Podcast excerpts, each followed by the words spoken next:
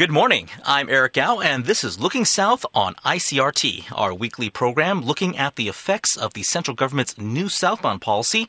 For the next several episodes, we will be examining how it is impacting educational exchanges between Taiwan and the target countries.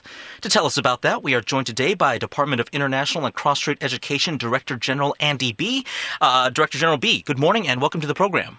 Yes, good morning. Hello, everyone. So, Director Bee, uh, to start us off, what is the Ministry of Education's role in the new southbound policy?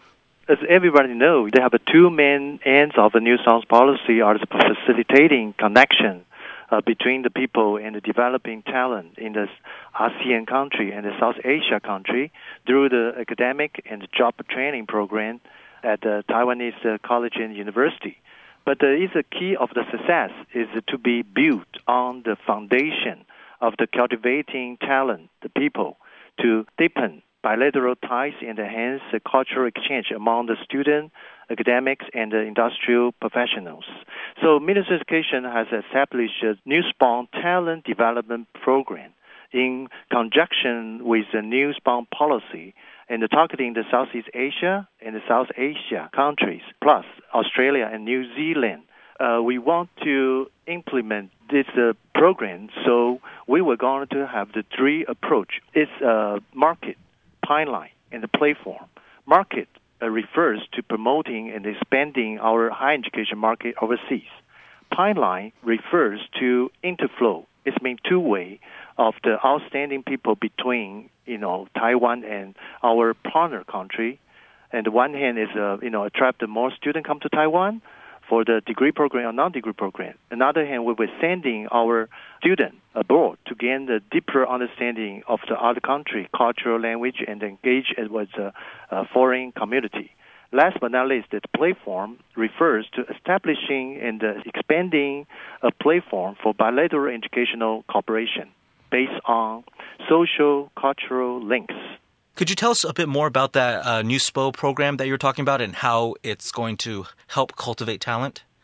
Uh, we, you know, within the Ministry of Education, we have a new spawn policy task force. It's comprised of the cross department and uh, agencies.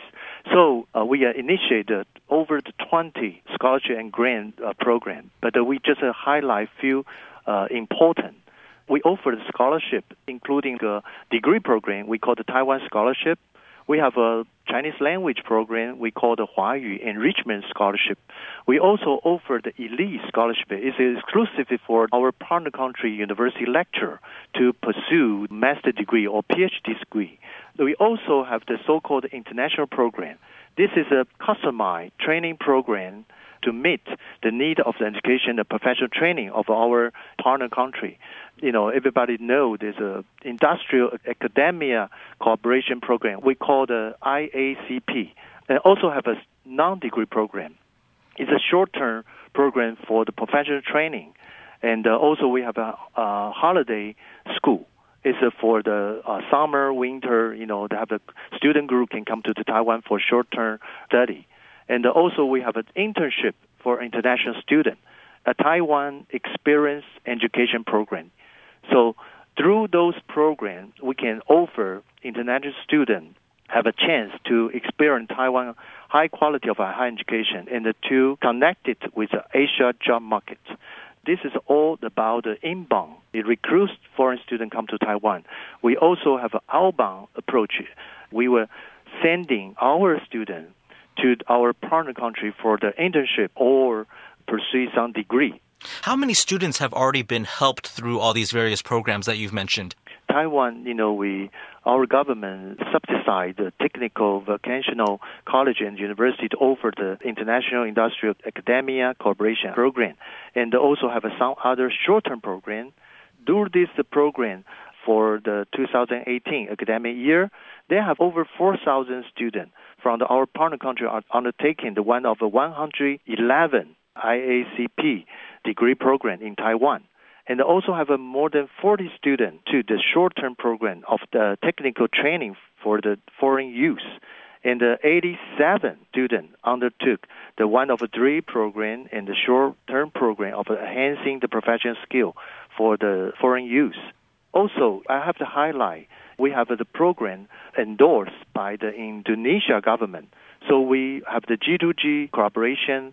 The first batch, we have 88 students to join our program called the 2 plus I. It means come to Taiwan for two years uh, study, uh, plus the I is mean the internship.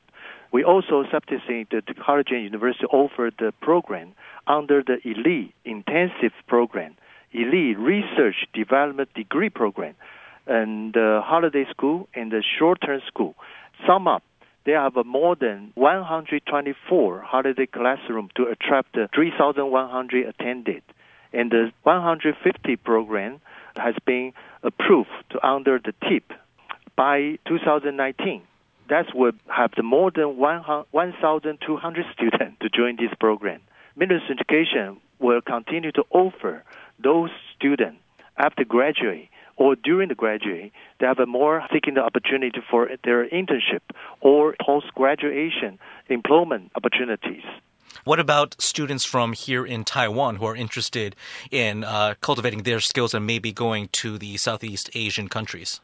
According to GoCar Foundation, uh, they have a survey.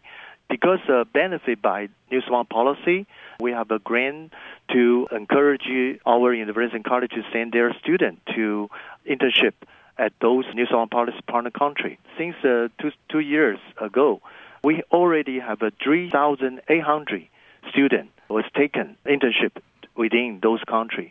And uh, we are targeting every year will be 15% increase. And we will continue to set up the key performance index.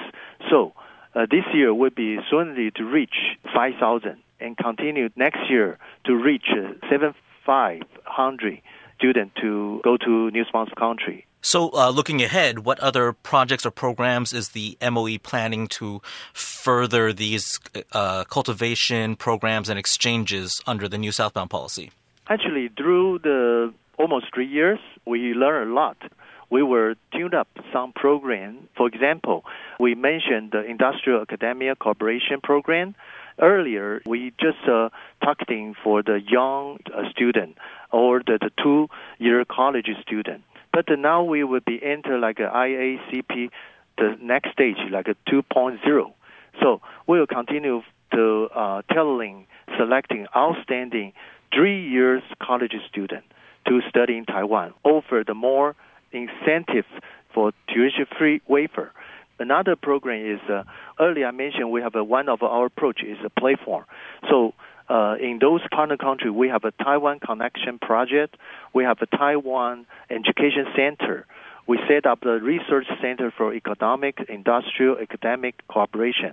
So now we um, have a new uh, approach. Want to integrate uh, those three centers to be synergy, so all the resources can be playing a more crucial role to build up the more close tie with the government, university and college or the research center to make uh, the better way to expanding our capacity uh, through all the different programs. All right, we've been talking with Director General Andy Bee from the Department of International and Cross-Strait Education about educational programs under the new southbound policy. Director General Bee, thank you for enlightening us this morning. Oh, it's my pleasure. Thank you very much to invite me to uh, join your show. And that wraps up today's installment of Looking South.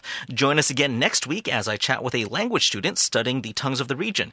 Catch it here at the same time next Monday or visit the podcast section on the ICRT website for all the past episodes. I'm Eric Gao, and I will see you again next week.